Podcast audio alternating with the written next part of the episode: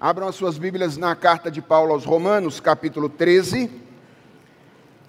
E nós vamos dar continuidade à série de mensagens que temos pregado nos quatro últimos capítulos da carta aos Romanos. Romanos, capítulo 13.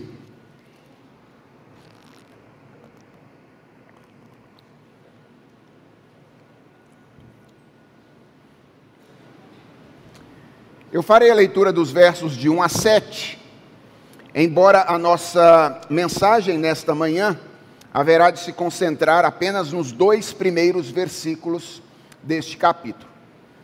Mas acompanhem comigo a leitura dos sete primeiros versículos de Romanos, capítulo 13. A palavra do Senhor diz assim: Que todos estejam sujeitos às autoridades superiores porque não há autoridade que não proceda de Deus, e as autoridades que existem foram por ele instituídas. Assim, aquele que se opõe à autoridade resiste à ordenação de Deus, e os que resistem trarão sobre si mesmos condenação. Porque os magistrados não são para temor quando se faz o bem, e sim quando se faz o mal. Você quer viver sem medo da autoridade? Faça o bem e você terá o louvor dela, pois a autoridade é ministro de Deus para o seu bem.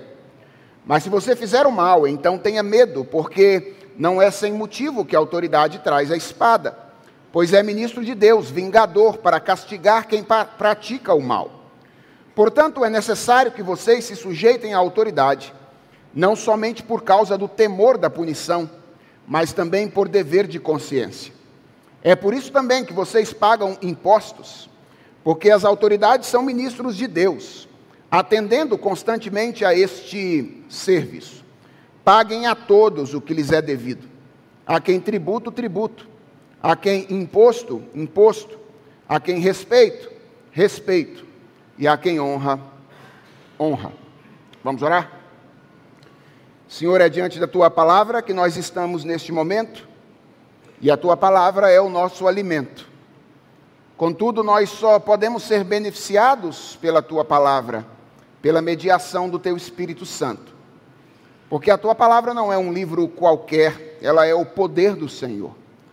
Nós te pedimos, portanto, ó Deus, que tu queiras falar ao nosso coração nesta manhã, que tu queiras nos alimentar do teu Espírito Santo, que tu queiras nos ensinar a como, como devemos viver no mundo no qual nós estamos, onde muitas vezes é difícil fazê-lo.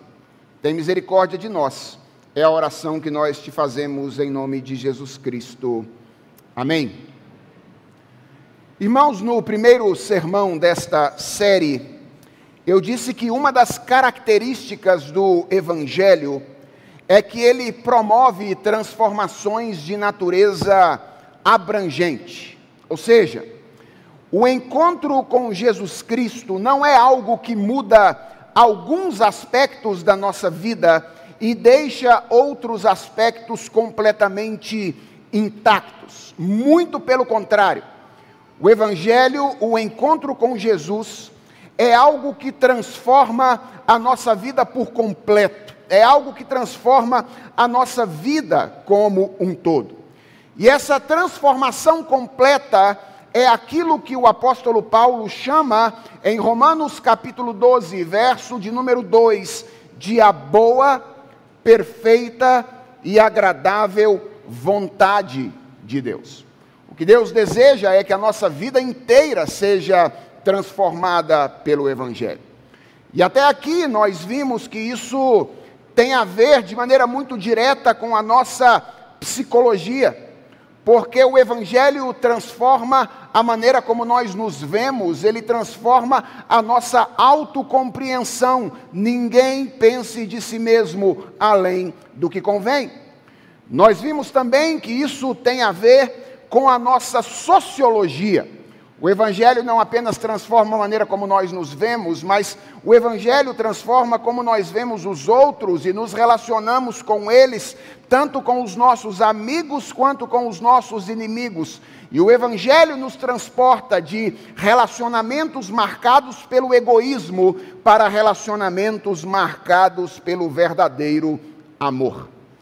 O Evangelho tem a ver com a nossa psicologia, o Evangelho tem a ver com a nossa sociologia, e hoje nós veremos que o Evangelho tem a ver com a nossa política. Isso mesmo, o Evangelho tem a ver com a nossa política.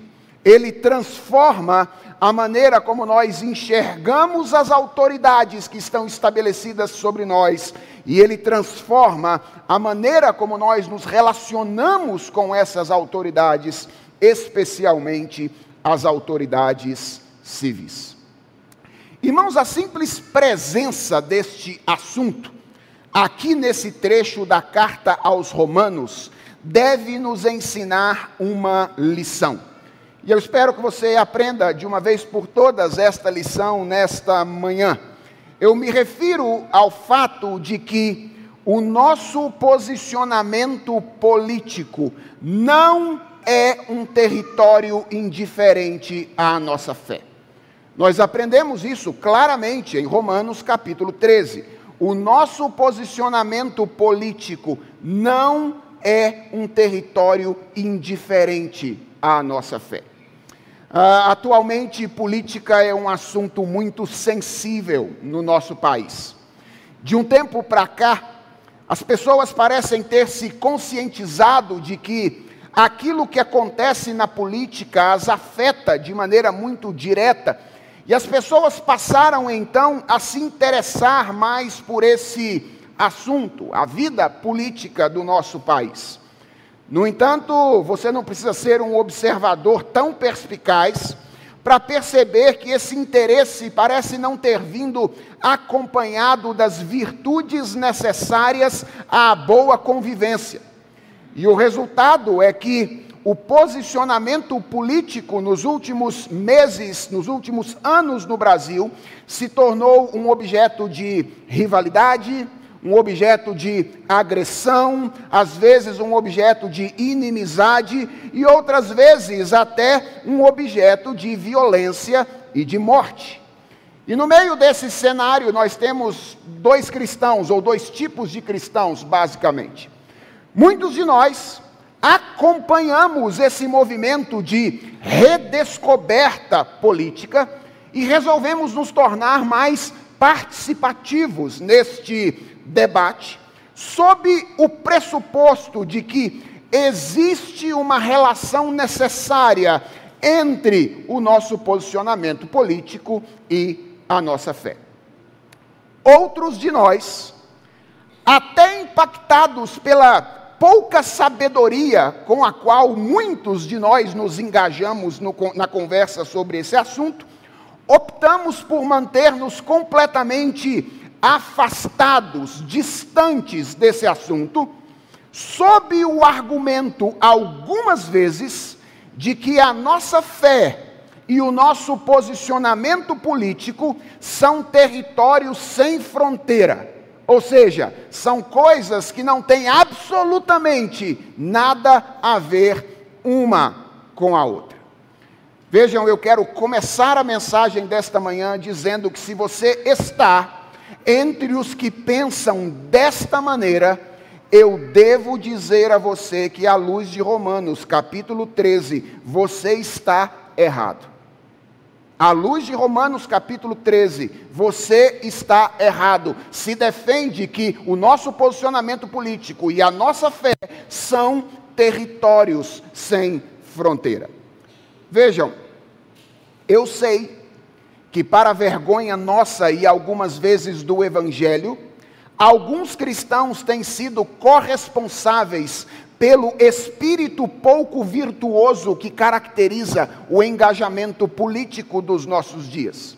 E eu confesso a vocês que eu tive também, por causa, de, por causa disso, certa preguiça desse assunto nos últimos meses ou nos últimos anos.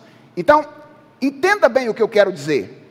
Eu não quero convencer você a mudar de postura, no sentido de passar a ter a reflexão e a atuação política como o grande foco do seu tempo, o grande foco da sua energia, o grande foco dos seus recursos.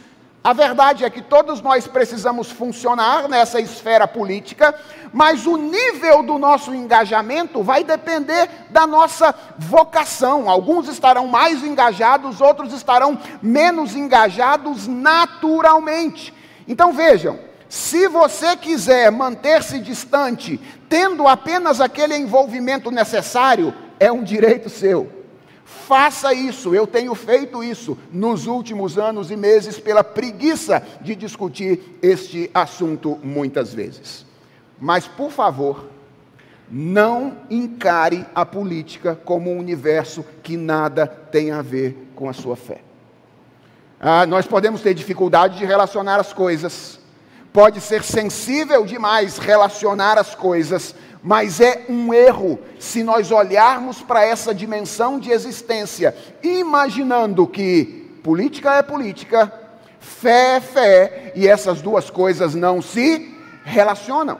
Aqui está o apóstolo Paulo dizendo como o fato de termos sido salvos por Jesus Cristo impacta a maneira como nós devemos nos relacionar com as autoridades superiores. Ora, se Paulo está fazendo isso, é porque alguma relação existe entre aquilo que cremos e a maneira como nós vivemos o aspecto político.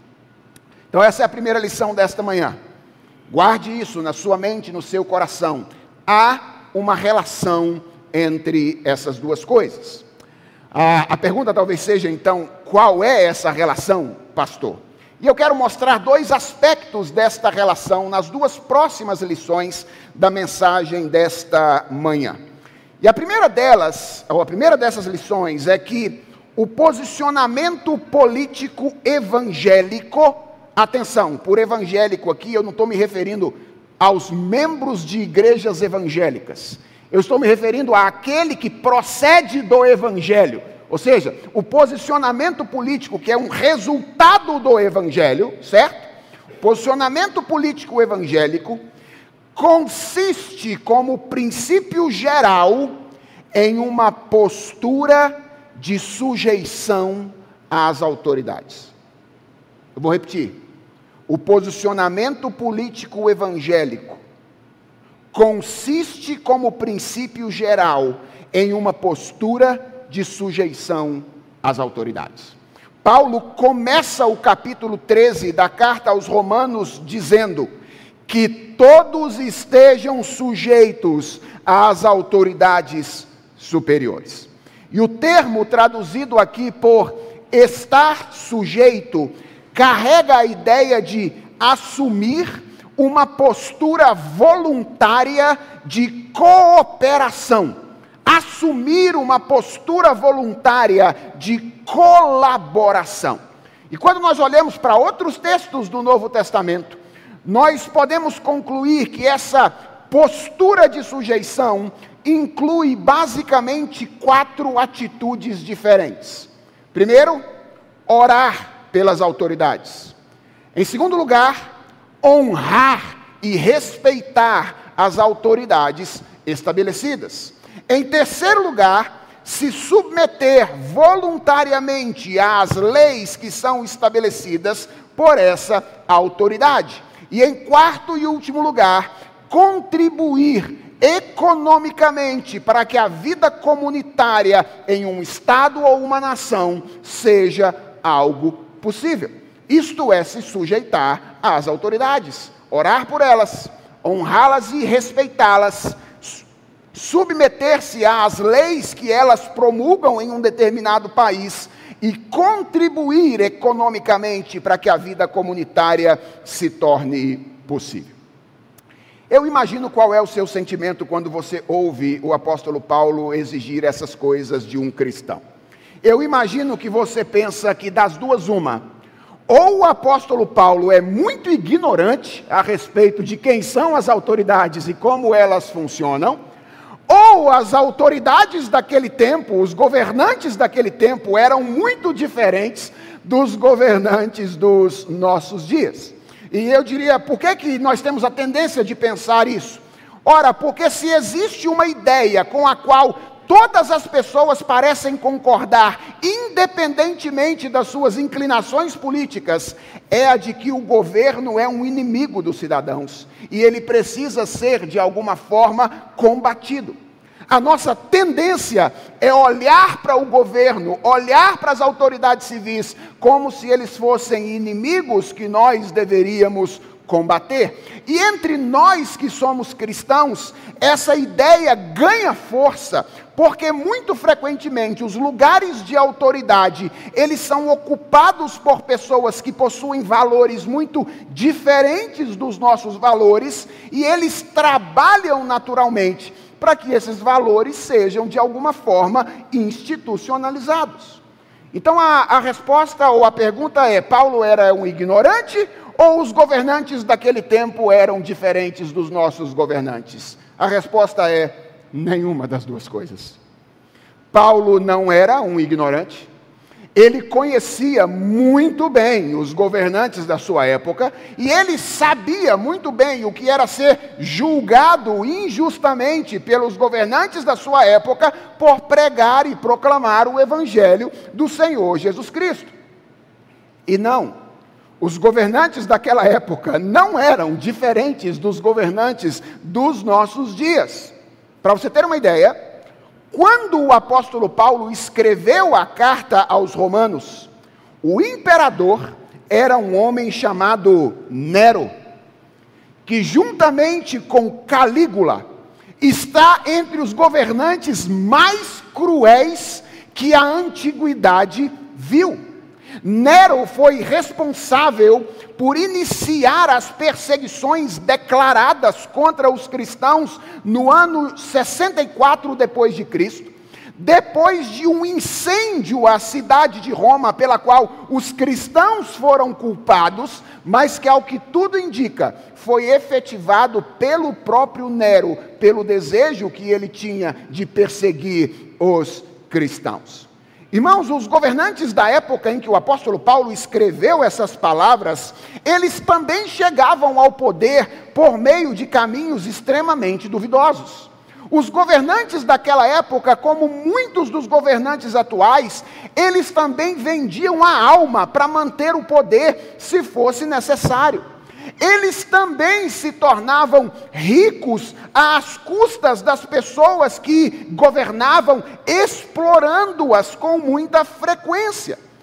E várias vezes esses governantes trabalhavam para que o evangelho fosse perseguido e valores contrários a ele fossem institucionalizados. E o que eu quero que você perceba é que apesar de tudo isso, a orientação do apóstolo Paulo aos cristãos de Roma é que eles deveriam assumir uma postura inicial de sujeição às autoridades. E a pergunta é: por quê? Por que é que nós cristãos devemos assumir uma postura de sujeição, uma postura inicial de sujeição às autoridades? As razões nos são oferecidas no restante desses dois primeiros versículos do capítulo 13. E a primeira, que está ainda no versículo 1, é que, diz o apóstolo Paulo, não há autoridade que não proceda de Deus. E as autoridades que existem foram por ele instituídas. Aqui nessas palavras finais do verso 1, Paulo fundamenta o princípio da sujeição às autoridades na origem das autoridades. Ou seja, elas procedem de Deus. Esta é a primeira razão pela qual nós cristãos devemos assumir essa postura de sujeição. E eu penso, irmãos, que essa afirmação do apóstolo Paulo tem um duplo objeto. Primeiro, um objeto mais geral. Eu creio que quando Paulo diz que a autoridade procede de Deus, O que ele está dizendo é que, ao contrário daquilo que as ciências humanas costumam ensinar nos nossos dias, as estruturas de autoridade não existem simplesmente como uma uh, expressão da nossa criatividade administrativa. Se você vai fazer um curso de sociologia, de antropologia, e alguém perguntar por que, é que as autoridades existem, possivelmente a explicação vai ser é que com o tempo e com a história as coisas se tornaram complexas e o homem então criou esse meio para tornar as coisas mais fáceis. À luz do que diz o apóstolo Paulo aqui, isto não é verdade. As autoridades não existem simplesmente como uma expressão da nossa criatividade histórica. Elas existem como expressão da vontade de Deus. Foi Deus quem estabeleceu o princípio de autoridade na criação para que a vida neste mundo fosse organizada de modo a promover a glória dele e o nosso bem. Foi Deus que deu paz aos filhos. Foi Deus que deu pastores à igreja. E foi Deus que deu o governo à sociedade civil. Esse negócio de hierarquia relacional, de ambientes estruturados para funcionar com relações de liderança e liderados, não é uma mera invenção humana. Isso é uma ideia de Deus e expressa um traço do caráter de Deus. Porque até mesmo na economia da Trindade, nós temos uma relação de sujeição em que o filho se sujeita voluntariamente ao pai. Esse negócio de autoridade, portanto, é algo que foi criado por Deus. E quando Paulo diz que toda autoridade procede dele, o que ele está dizendo é que o princípio de autoridade é derivado das mãos e da vontade do Senhor. Mas eu creio que Paulo também está se referindo aqui a um objeto mais particular. Paulo também está falando das nações específicas e dos seus governantes específicos. Quando Paulo diz que toda autoridade procede de Deus, ele está dizendo que nenhuma nação e nenhum governante existem à parte da vontade do Senhor. Vejam, irmãos, eu sei que esta é uma verdade incômoda. Muito mais incômoda para outros do que para nós. Imaginem, por exemplo, os cristãos da Coreia do Norte ouvindo esse sermão. Imaginem os cristãos da Coreia do Norte ouvindo esse sermão. Às vezes nós achamos que nós estamos numa situação difícil, né? Em relação às autoridades. Mas eu creio que para nós ainda está tranquilo ouvir um sermão como esse. Há outros lugares do mundo em que é muito mais difícil olhar de forma simpática para as autoridades do que é em nosso país. Eu sei que isso é incômodo, mas nós não podemos fechar os olhos para aquilo que a Bíblia diz e para aquilo que a Bíblia exige de nós, porque o que ela diz nos incomoda. Nós não podemos fazer isso. E a Bíblia ensina, irmãos, muito claramente, que as nações e os seus governantes não existem à parte da vontade divina. Você acha que o Brasil está aqui com esse mapa por acaso, né? Que a geografia do Brasil tem nada a ver com Deus, foi a história que fez com que isso acontecesse. Veja o que o apóstolo Paulo disse pregando aos filósofos de Atenas no Areópago. Ele diz assim, Atos capítulo 17, versos 25 e 26. Ele mesmo, Deus, é quem a todos dá vida, respiração e tudo mais. De um só homem fez todas as nações da terra para habitarem sobre a face dela. Preste atenção no que Paulo diz agora. Havendo fixado os tempos previamente estabelecidos e os limites da sua habitação. O que Paulo está dizendo? Que o mapa mundi não é um resultado da mera história e do progresso humano. Que as nações não se configuraram como nações definindo os seus territórios e governando autonomamente sobre eles por acaso. Na verdade, o mapa mundi se constituiu debaixo do governo soberano de Deus. Não é à toa que nós é, estamos nessa terra, temos o nosso país e aqui vivemos. O tempo e os limites geográficos das nações, segundo a Bíblia, são coisas que Deus determina. E atenção, não é diferente com os governantes de cada uma delas. Ainda que eles não estejam conscientes disso, ainda que eles cheguem ao poder usando estratégias às vezes malignas, e mesmo que eles estejam trabalhando na contramão da vontade revelada de Deus, Paulo é muito claro nesta passagem e outras da Bíblia corroboram o que o apóstolo Paulo diz aqui, ao dizer que eles não ocupam o seu lugar à parte da vontade decretiva de Deus. Pelo contrário, irmãos, embora da perspectiva moral, Deus possa não se agradar daquilo que governantes fazem, o que Paulo diz nessa passagem é que eles são instrumentos de Deus.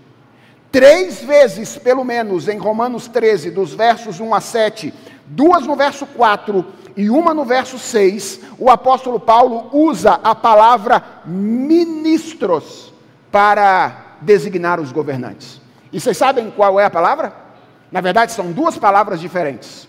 No verso 4 é a palavra diáconos. Ou seja, Paulo está dizendo: os governantes são diáconos de Deus. E sabe qual é a palavra do verso 6? É leiturgos. De onde vem a nossa palavra liturgia. Ou seja, ele é o dirigente litúrgico. Ah, os governantes são aqueles que estão dirigindo a liturgia. É o que Paulo está dizendo quando usa essas palavras aqui. Eles são instrumentos do Senhor. E há várias passagens na Escritura que confirmam isso. Por exemplo, lembra do que Deus disse a Faraó em Êxodo capítulo 9, versos 15 e 16?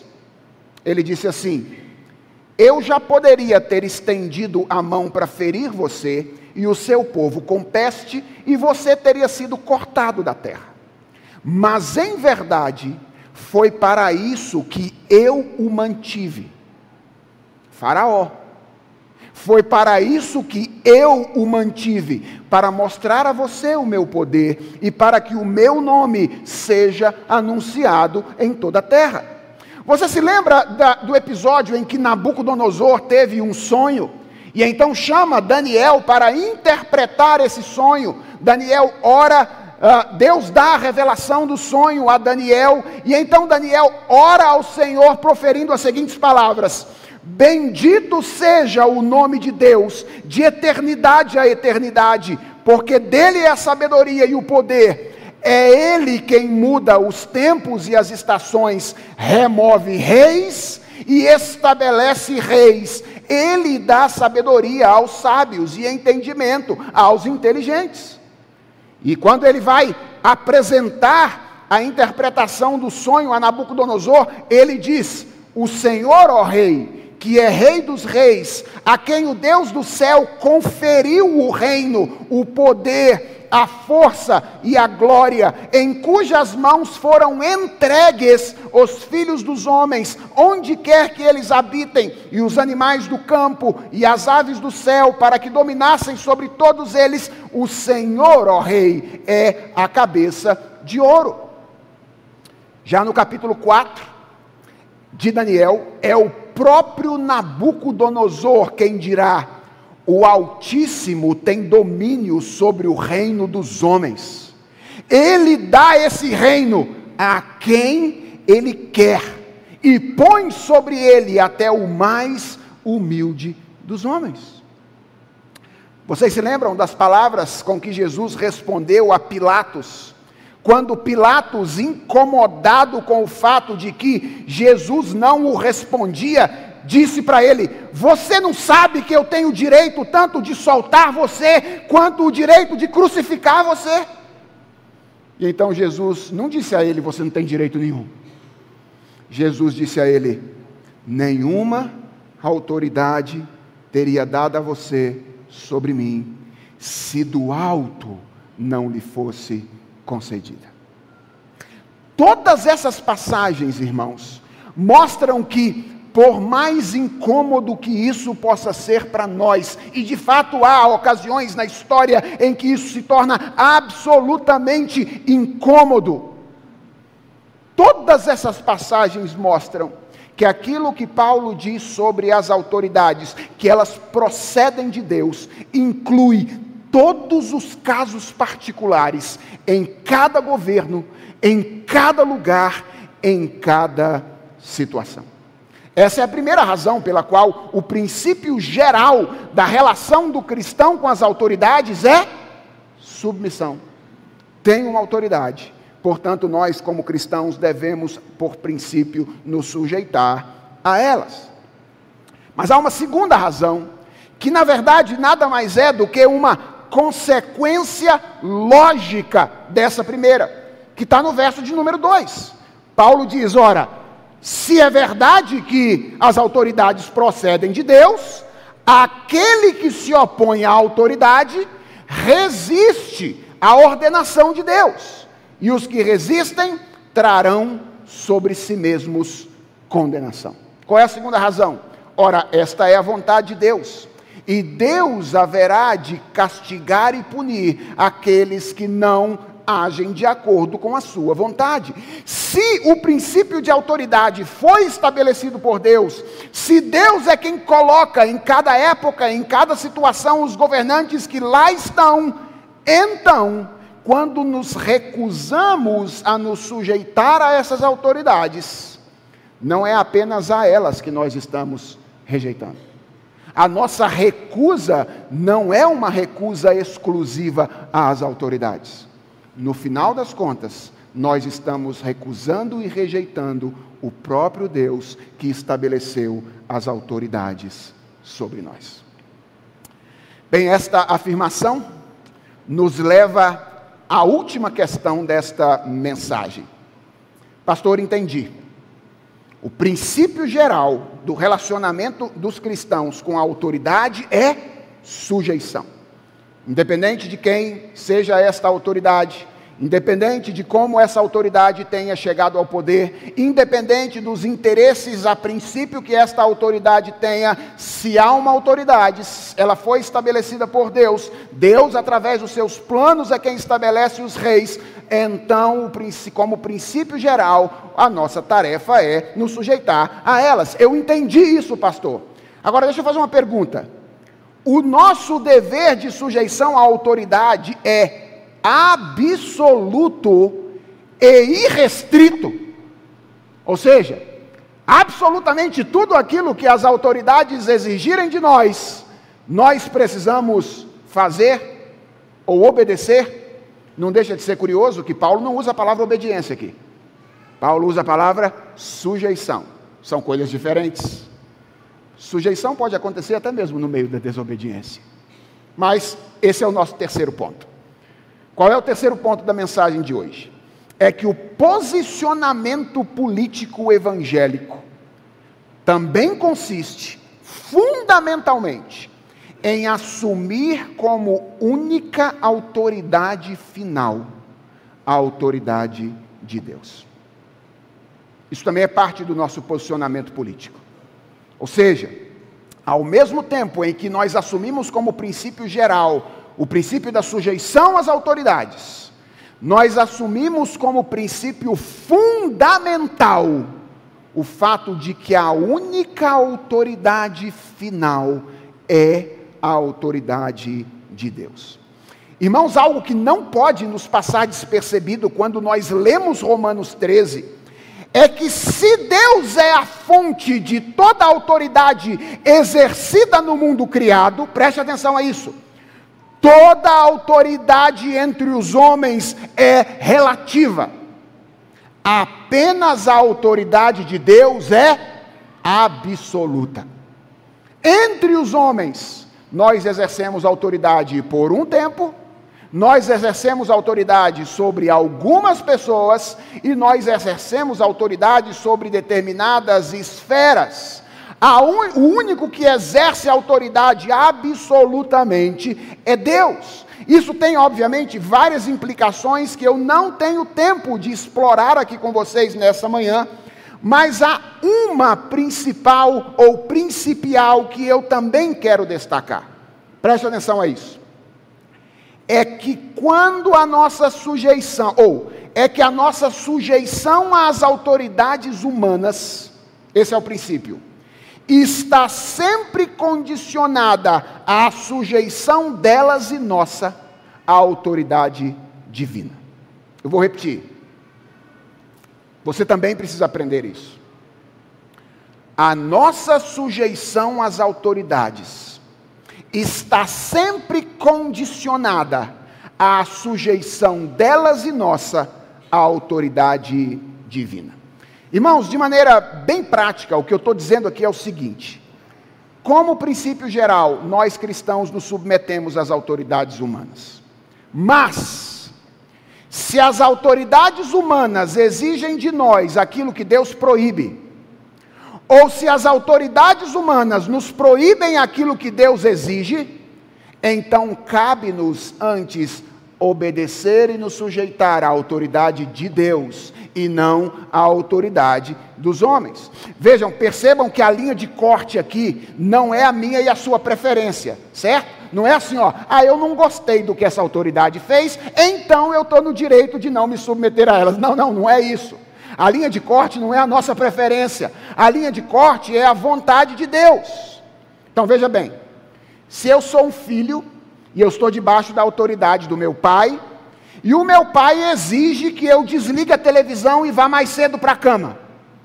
Eu posso não gostar, certo? Tenho o direito de não gostar, mas eu não tenho razão para não obedecer. Ele é autoridade sobre mim. O que ele exigiu não contraria em nada a palavra de Deus. Portanto, o que, é que eu tenho que fazer como filho? Desligar a televisão e ir embora para a cama mais cedo, como o meu pai exigiu. Se eu sou um músico na igreja e o pastor propõe que a música seja mais X do que Y, eu posso não gostar. Tem direito, viu, Zé? De não gostar.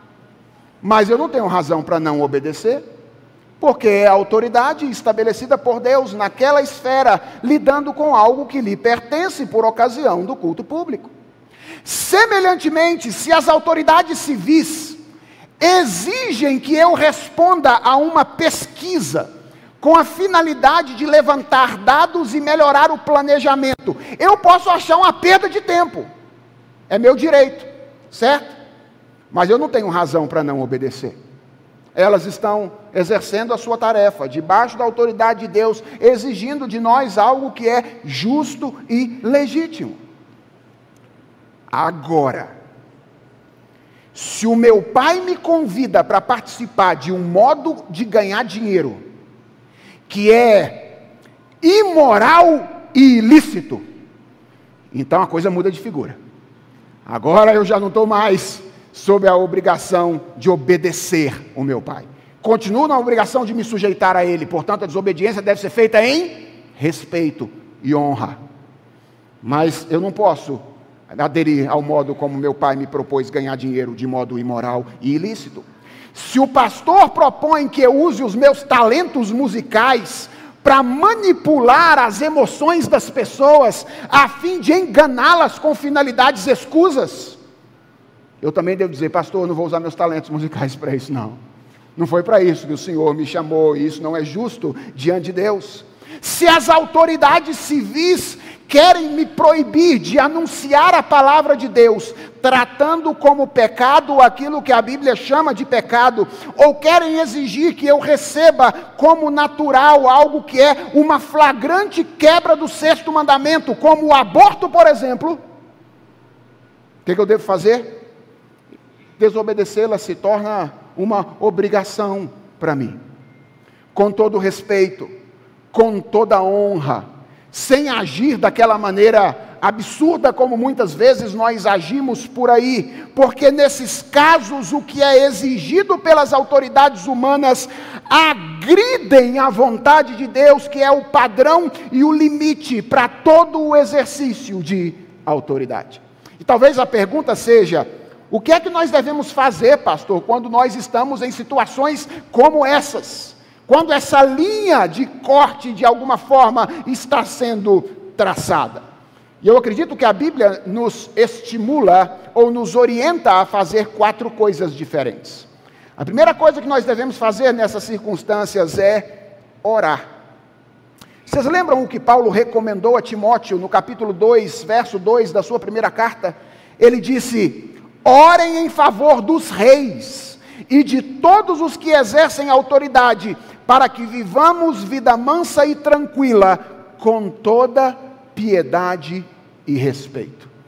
Então, se eventualmente eu estou vivendo um momento como esse, a Bíblia diz que o coração do rei está na mão de quem? De Deus. Então eu oro a Deus para que Deus mude o coração do rei e me permita viver de acordo com a vontade do Senhor estabelecida nesse mundo. Essa é a primeira coisa que eu devo e eu posso fazer. Mas há uma segunda coisa que eu posso fazer: eu posso apelar. O que é apelar? É usar os meios previstos pela própria autoridade para que os seus posicionamentos sejam questionados e revistos. Eu posso e devo fazer isso. Lembra o que Daniel fez, por exemplo, quando quiseram botar para ele um jejum que era complicado e que de alguma forma feria a sua consciência? O que, que Daniel fez? Apelou. Ele foi ao líder e disse: Olha, eu, eu, eu não posso comer essas coisas, me dê outra coisa. O líder lá da Babilônia disse: Mas se eu der outra coisa para você, você vai ficar fraco, o rei vai brigar comigo, vai me matar. Daniel disse: Faz uma experiência, me dá legume por uma semana, dez dias. E aí depois faz um teste. Se eu tiver ruim, a gente regride, mas se eu tiver bem, você me permite continuar.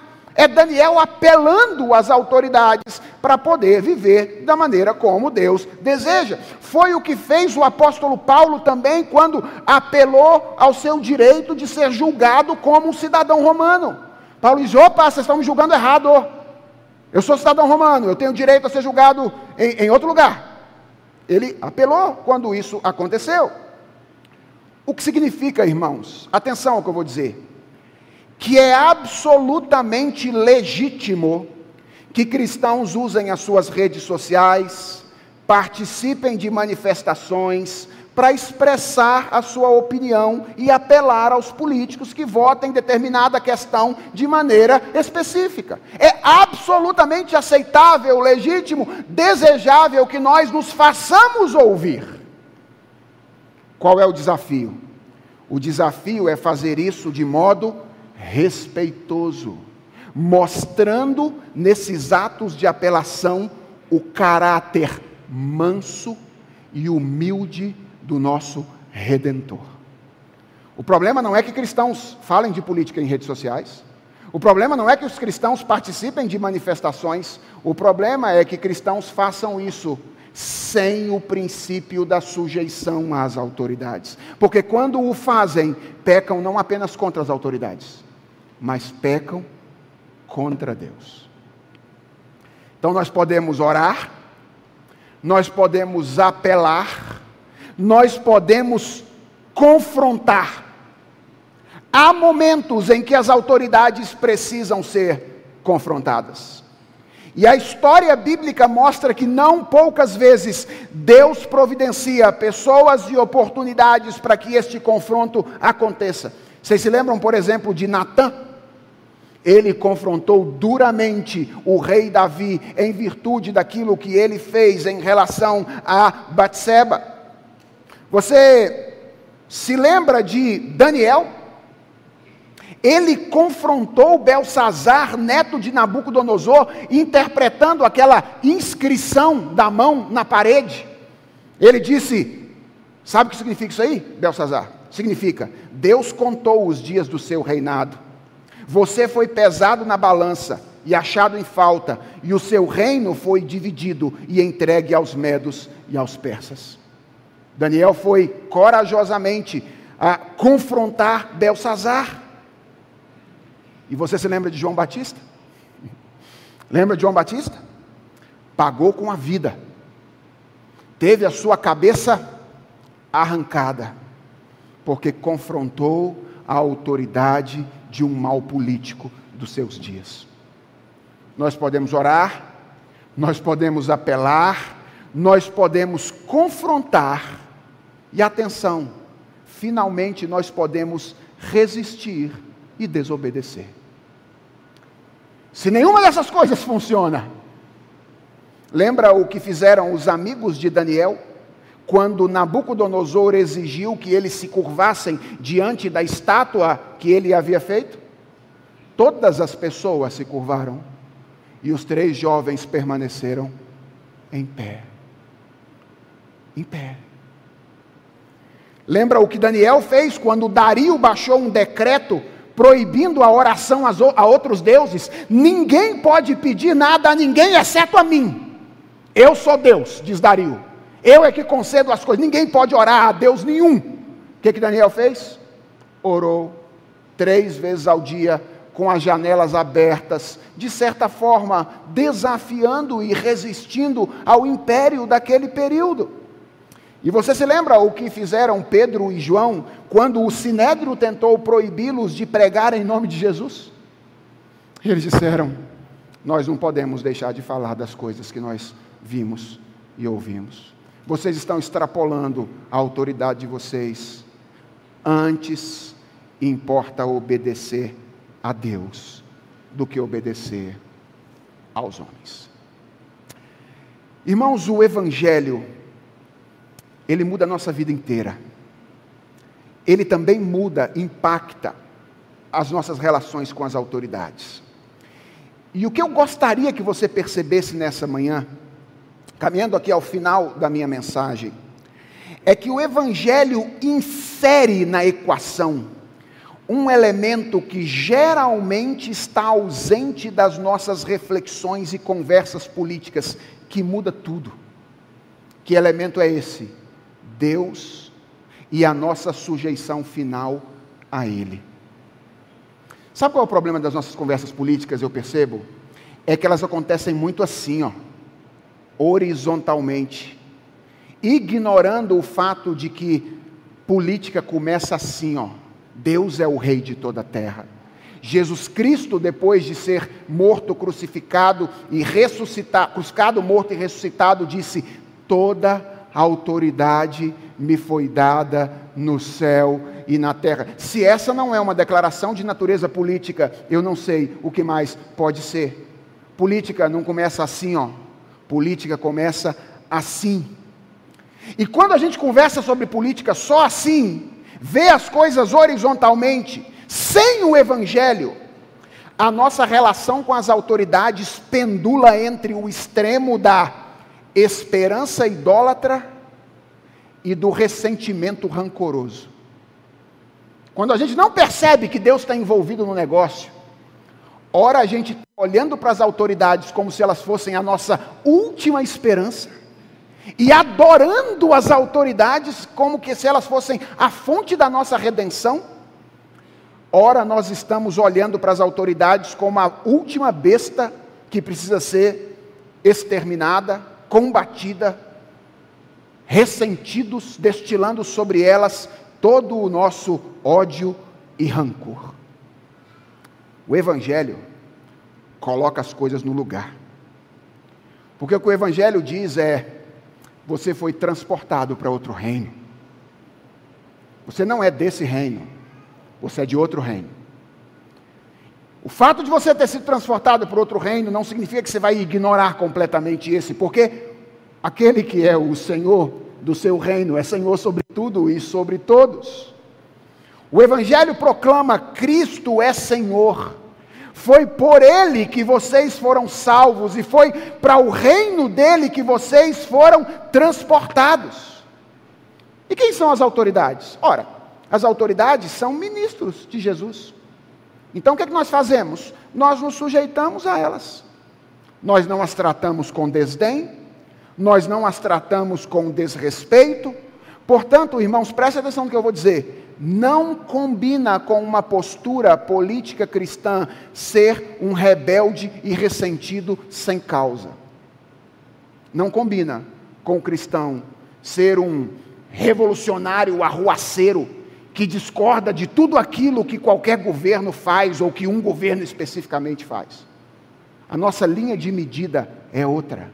É a vontade de Deus, é a palavra de Deus, não é o comprometimento com um lado ou com o outro desse espectro político no qual nós muitas vezes nos metemos sem sabedoria. Não convém aos cristãos essa perspectiva. Convém aos cristãos honrar as autoridades, respeitar as autoridades, contribuir na medida das nossas forças para que a paz se estabeleça. E sim, se for necessário, quando necessário, respeitosamente, resistir corajosamente à autoridade com mansidão e temor, como é próprio dos cidadãos do reino do qual, do, do qual nós fazemos parte. O Evangelho precisa mudar a nossa vida como um todo, não apenas em alguns aspectos da nossa vida mas em aspectos que aparentemente nós reputamos como se fossem aspectos sem fronteira com aquilo que cremos e com aquilo que professamos. Sermos transformados por Jesus tem tudo a ver com a, a, maneira como nós nos relacionamos com as autoridades, tem tudo a ver com o fato de termos sido transformados por Jesus Cristo e transportados para o seu reino. Que Ele nos ajude a entender isso para nossa própria felicidade, mas sobretudo para o bem do testemunho da glória do nome dele, que nós carregamos juntos, junto com o nosso nome. Vamos orar? Senhor, nós queremos neste momento levantar a nossa voz a Ti em forma de intercessão e nós queremos, como convém àqueles que foram chamados pelo Senhor, interceder em primeiro lugar por nós. E pedir ao Senhor que tu nos ajudes a reagir com respeito às autoridades como gente transformada pelo Evangelho. Nós queremos fazer isso. E nós nos colocamos nas tuas mãos, portanto, e pedimos a ti, livra-nos da idolatria política, livra-nos do ressentimento absurdo e ajuda-nos a olhar para as autoridades como a tua palavra diz que elas são ministros do Senhor. Deus, nós confessamos, há momentos em que isso é muito difícil para nós.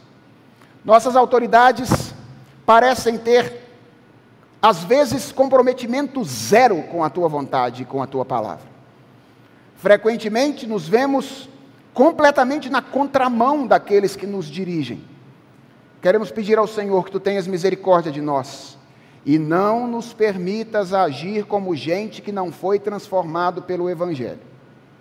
Nós queremos agir como aqueles que foram amados por ti e que são convidados a amar também. Não queremos ser ingênuos, mas também não queremos ser, ó Deus, pessoas que destilam nosso ódio, nosso rancor sem respeitar principalmente a tua palavra. Portanto, tem misericórdia da tua igreja. E tendo misericórdia de nós, nós te pedimos, tem misericórdia dos nossos governantes também. Tem misericórdia do nosso presidente, o presidente da República. Tem misericórdia do nosso governador. Tem misericórdia do nosso prefeito. Tem misericórdia de todos os senadores, os deputados, os vereadores tem misericórdia do judiciário. Todos eles são instrumentos nas mãos do Senhor. Todos eles haverão de prestar contas de todas as decisões que tomaram nas cadeiras que tu mesmo os assentaste. E nós te pedimos, convence-os disso. Encha-os de temor do Senhor. Convença-os pela tua palavra de que não há outro Deus além de ti Ajuda-os a perceber que não são eles aqueles que dirigem a história, mas que eles estão nas mãos do Senhor. Convença-os disso, para que nós tenhamos vida mansa, vida tranquila.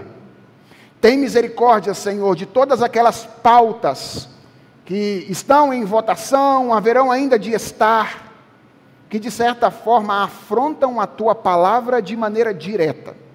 Nós te pedimos, inclina o coração dos legisladores para a tua palavra. E não os permitas votar leis que institucionalizem a desgraça no nosso país. E dá-nos liberdade para continuarmos pregando o Evangelho, proclamando o Evangelho, enquanto aqui nós estivermos. E se um dia essa liberdade nos for retirada, não nos deixe ser covardes. Dá-nos coragem, ousadia, para apelar, para confrontar e, se for necessário, com todo o respeito e sujeição, desobedecer, como quem ama verdadeira e unicamente ao Senhor. Tem misericórdia de nós, Senhor. Ajuda-nos a responder à nossa relação com as autoridades, guiados pelo Evangelho. É a oração que nós te fazemos, em nome de Jesus Cristo. Amém.